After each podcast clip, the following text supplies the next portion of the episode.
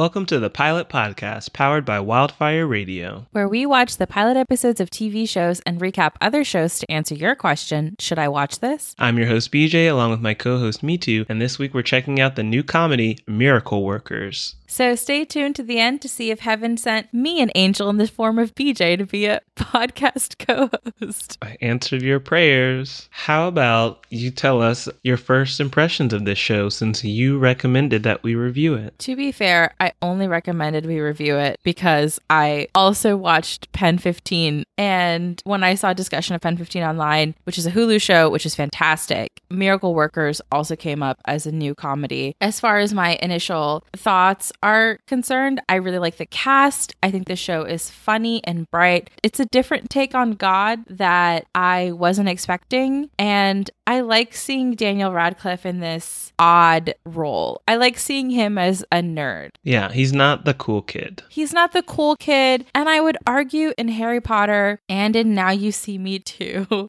Not a good movie. he is inexplicably a cool guy. Even in Harry Potter, it's hard to connect Harry Potter as he's described and portrayed as this nerdy kid with broken wire rimmed glasses and also apparently the jock champion Quidditch player and the coolest kid in school. There's a bit of a disconnect. And he's famous around the entirety of the United Kingdom.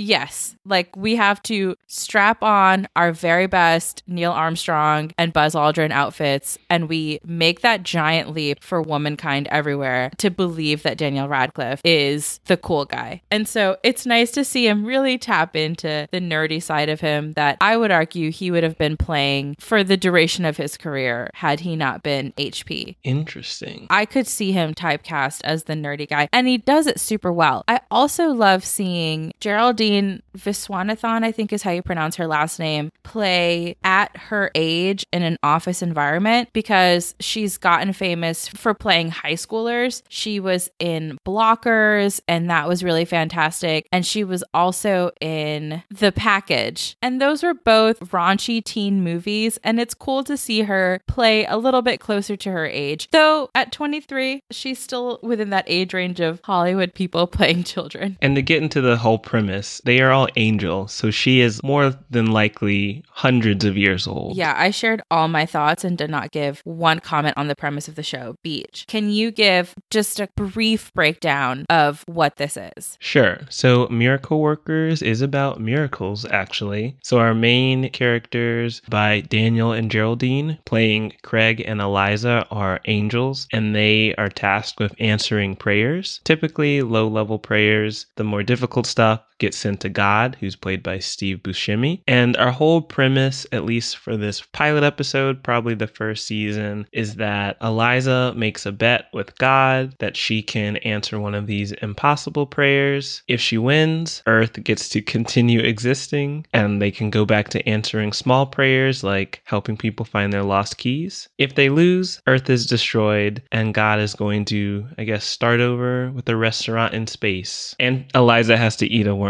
The restaurant idea was not terrible. But you won't be around to go to it. You're right. But it's just nice to know it's there. Okay. With God betting Eliza one hundo or 1,000 or eating a live worm, are the terms he's using that we're familiar with referencing actually $100, $1,000 or eating a live worm? Or do you think that it's more than that? Like, this is how humans can process whatever actually would go on with God. It just feels like such low stakes that I'm curious to see if a twist later on in the season is he's betting like a hundred or a thousand years off your life or something, or you're not swallowing one worm, you're like eating a bunch of them or something weird with it. Do you know what I'm saying? Is it bigger than what Yeah. right now we're picturing? I think you're expecting too much from this version of God. 100% fair. I really do think he's such a laid back, carefree, low stakes, low effort type of character that it really is a hundred dollars, a thousand dollars, and a single worm. Do you think that God represents the millennial workplace right now, where you have a diverse group of hardworking millennials trying to navigate a baby boomer's disappointment in the state of the world while trying to still move work forward? I think it's something similar to that. I don't think he represents the baby boomers. I think he represents kind of someone family money in a sense. He inherited this and it's just not something he cares about anymore. He's lost interest, but he's still the big guy in charge. And so he's going to let all these hardworking millennials around him put in the day to day effort and he's just going to take the credit as CEO Oof, of the company. That was triggering. Well, let's move to something less triggering. Yes. what did you think of how they imagined the concept of answering prayers? I want to take it a step back and just think think about the general imagining of heaven, period. Okay. It's funny to me, although you said it's been done before on YouTube. Yes. The imagining of heaven as an office space or just a regular factory, essentially, with different departments. With the prayer answering department specifically, to extend the metaphor of a millennial in a workplace run by Gen Xers and boomers. You're really relating hard to that idea. Maybe it's because I read another article today about how avocado toast is the reason I won't won't be able to buy a house or something. I don't know. But to extend the metaphor, it seems like they're tracing Earth largely over a period of 15,000 years. And that prayer answering department has been one person for 10,000 years. But when you think about the way we've scaled in population, it's only really blown up in the last thousand years, is the argument. Really shorter than that. So over 90% of the period of your department, it made sense for it to be one person. And the prayers were so funny. It was like, keep my fire going, keep that saber toothed tiger away from me. So I guess it makes sense that someone wouldn't think to scale their department based on just the last 10% of this whole scale. Yeah. And God also brought up the idea that over the last 2000 ish years, he's found a decline in people. I don't remember what terminology he used, but basically, post Jesus, things have gone downhill in terms of people believing in him and turning to him. He also talks about people aren't making sacrifices for him anymore. So I think that could also play into the idea that if less people are like devoting their lives to God, he's not going to invest money into departments such as prayers and we'll just focus more on, I think there's a dirt department. Yeah. You know, weather probably, things more mundane like that. So, how do you feel about this portrayal of God as this lazy dude? Because I always think of God as portrayed in Hollywood as an all knowing Morgan Freeman, essentially, or someone like Morgan Freeman almost every time. so, how do you feel about God as Steve Buscemi having a ton of beers, being obsessed with lazy Susans, and just generally being both unmotivated and externally motivated? So, if he's not getting praise, he's not feeling it. I do think this fits in the millennial vibe in that more and more generations are becoming less religious. And so it makes sense that in that context, you'd have a God who also cares less. Mm. Where it's like, if those feelings aren't being reciprocated, then the effort on God's part is also going to decline. He does have a weird personality, but his lack of interest and lack of effort seems to make sense in the context of the world they've set up. I think that's a really good point, and that's expanding my feelings on it more because the way that Steve Buscemi is playing God felt like how Will Ferrell plays George Bush and SNL skits. Mm-hmm. Like, oh man, Dick, I have to sign another treaty or something. Yeah, he has a childlike quality. Yes, a childlike quality, lazy.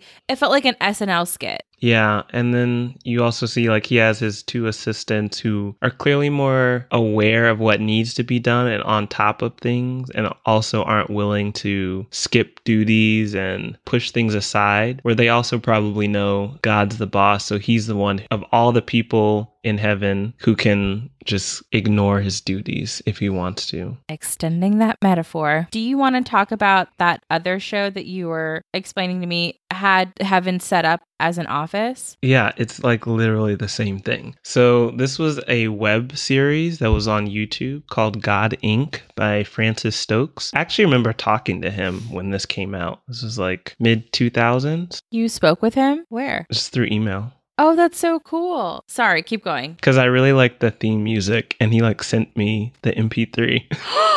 That's so freaking cool. So, in his show, God was running the world through a company, and it was very similar to this, where there's different departments like disasters, population control, uh, publicity, and then instead of a prayers department, they had a miracles department, where I think there was only like one or two people left running that department, so it was understaffed and people were being ignored as well. So it was really a very similar setup. And it also starred a female lead who's new to the office. I know Eliza isn't new, but she's switching departments. So there are a lot of parallels with how they set up Hmm. that story and this show. Although the plucky woman coming to show the older man a new way of doing things and revitalizing his passion for his work is a very common trope. Yeah, classic trope. Classic. But yeah, it reminded me of that, which was a good web series. It was supposedly going to get picked up by sci fi, but then things didn't work out, unfortunately. Definitely going to check it out. So, how did you feel about the escalation of the relationship between Eliza and Craig? It's pretty obvious that they will need to work together to work on this bet, but I feel like they didn't need to become essentially close friends within this pilot episode. Really, within the second half of this episode, Yeah. where Craig is in his own world. He likes doing his small miracles. That's what he's always been doing for hundreds of years, Thousands. thousands. And Eliza comes in and is like, let's do something big. Let's change the world. Let's change lives. And they butt heads. But then it just seems like she takes the time to work on a small miracle. He sees that. And then all of a sudden it's like, okay, we get each other. And then it escalates even further to where he starts looking at her like, hmm, when two people who are in close proximity of each other, maybe they like each other. And it's like, spread that out over a full season, not 10 minutes. Yeah, I'm not asking for a full Jim and Pam situation where we wait four or five seasons, but maybe not within the first 20 minutes. Yeah, it seems like they wanted to set up every single plot line in this pilot. Yeah. Which, you know what, let's give them devil's advocate benefit of the doubt. Maybe they're trying to trick us. They're setting up the hint of like a crush relationship, but then they're gonna flip things on us in an episode or two. Ooh, I'm into that. Me too. Do you ever ask yourself, what in God's name? No, but I am excited to check out the book, What in God's Name, which is actually the novelization of the TBS show Miracle Workers. Nice. Great news for our listeners. This episode is brought to you by Audible, which has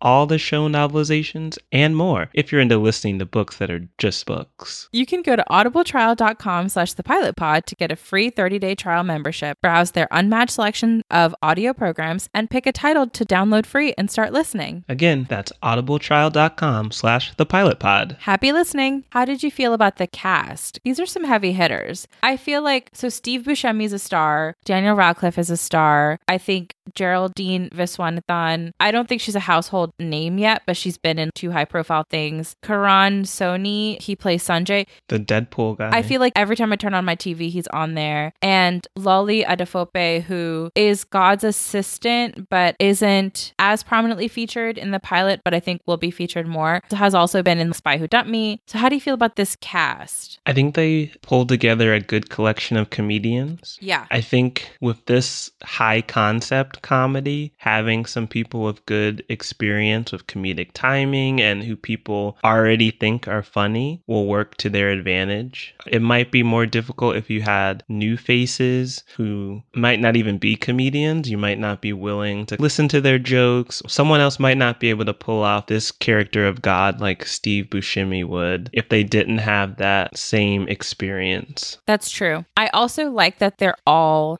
famous, but not superstars, short of Daniel Craig, uh, short of Daniel Radcliffe. If only Daniel Craig. His character's name is Craig. I just combined them. For example, to compare another show about The Good Place, The Good Place.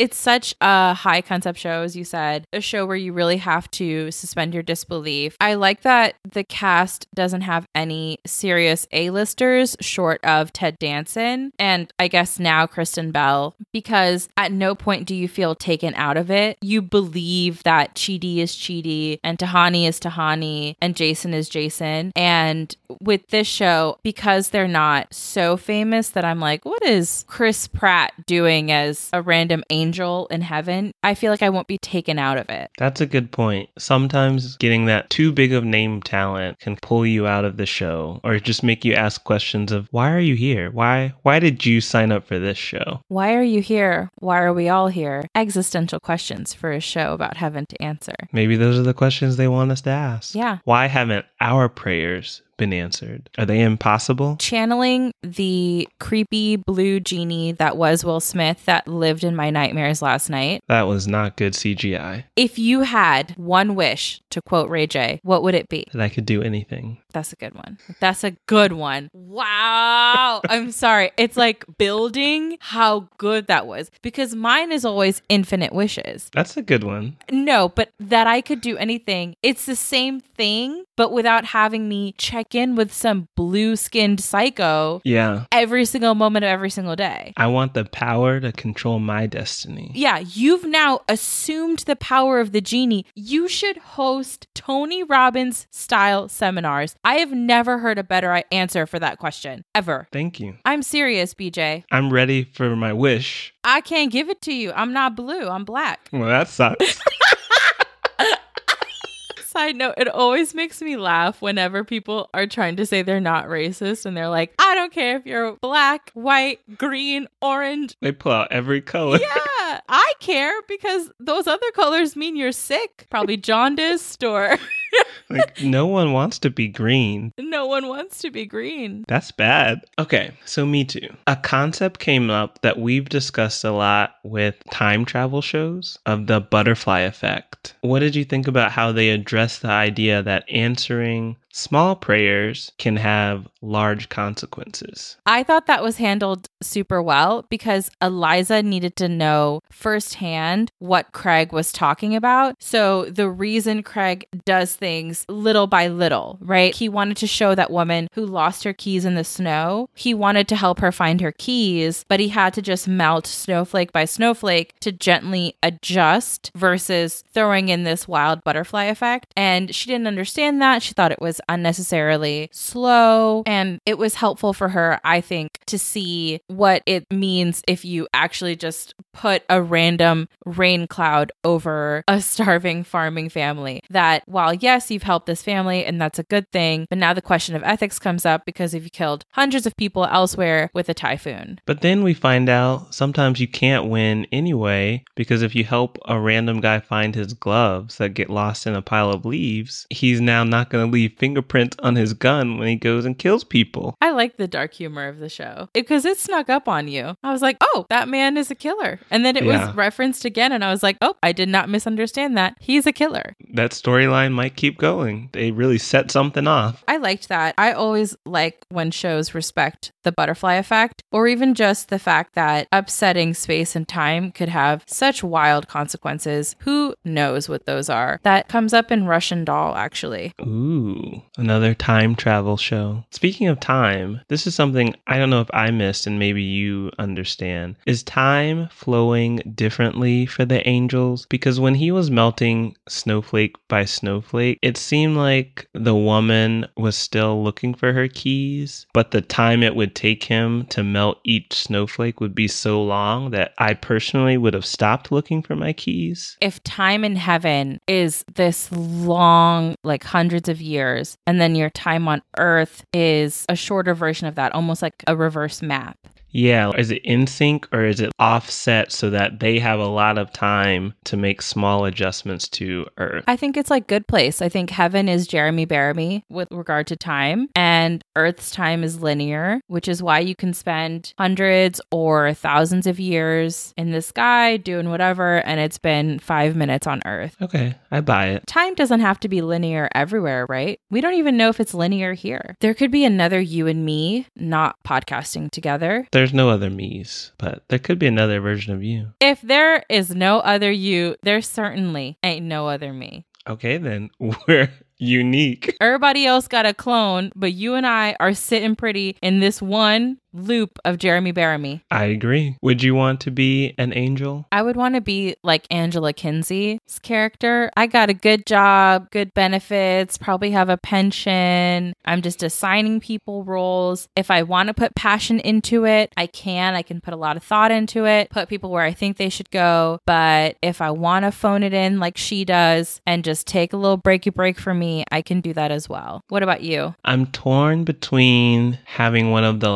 positions to God directly, Mm-hmm. but I'd only want to do that when he was more active and involved in the people of Earth's lives. Is it because you'd be bored? Yeah, and I think I would get frustrated with his lack of effort. Fair. So I don't want to do that for thousands of years. So my other choice would be to have something super mundane, maybe like I control moss growing on rocks. And I can just really devote myself to being like, look, guys, I made this really cool pattern on this one rock that no human will ever walk by and see, but I know it's there. But you put a lot of passion and thought into that. Yeah. And I also don't have to worry about extreme consequences like answering a prayer. True. So you're the opposite of God in this show because you're internally motivated. You're doing this for you. And my pension. Of course, yes. Yeah, it's all about getting that condo. Another thing that millennials can't access. And we're using up all of Social Security, even though we don't have it yet. And we'll never get it. But that's fine. it's funny how that works. Enjoy your avocado toast, fellow millennials.